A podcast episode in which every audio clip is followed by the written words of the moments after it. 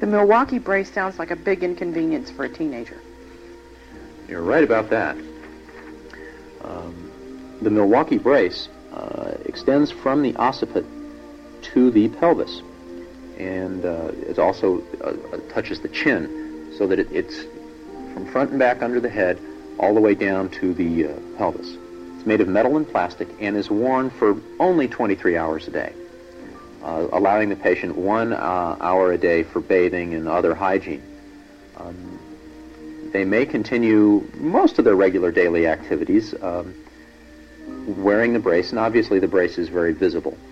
Um, it is not a painful device to wear, and if, it, if the patient does experience pain, that's a problem that should be investigated. The big issue, as you can imagine, is we're talking largely about young women, uh, and this brace presents major body image uh, issues for them. The issues of being different from everyone else because the brace is quite visible, and because of the duration of treatment in years.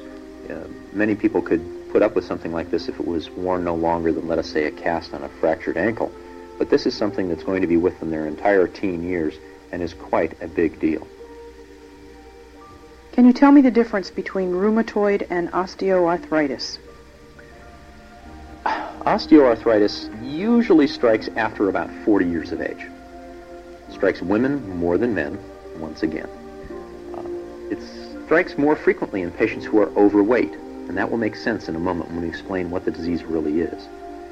It's limited exclusively to the joints. It has no systemic signs or symptoms. It is not an inflammatory disease. It's simply a wear and tear, aging sort of disease. Um, or it sometimes can be to, due to secondary to infection or trauma.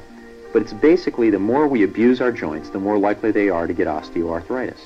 Therefore, the extremely obese person is abusing their joints by placing too much stress on them and is at a greater risk of having osteoarthritis.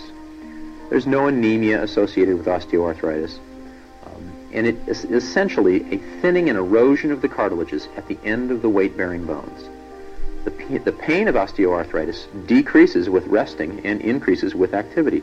It's described by some people as feeling just like there's sandpaper in their joints, and I think that's a good way to remember it. Rheumatoid arthritis, on the other hand, strikes young and middle-aged people, once again,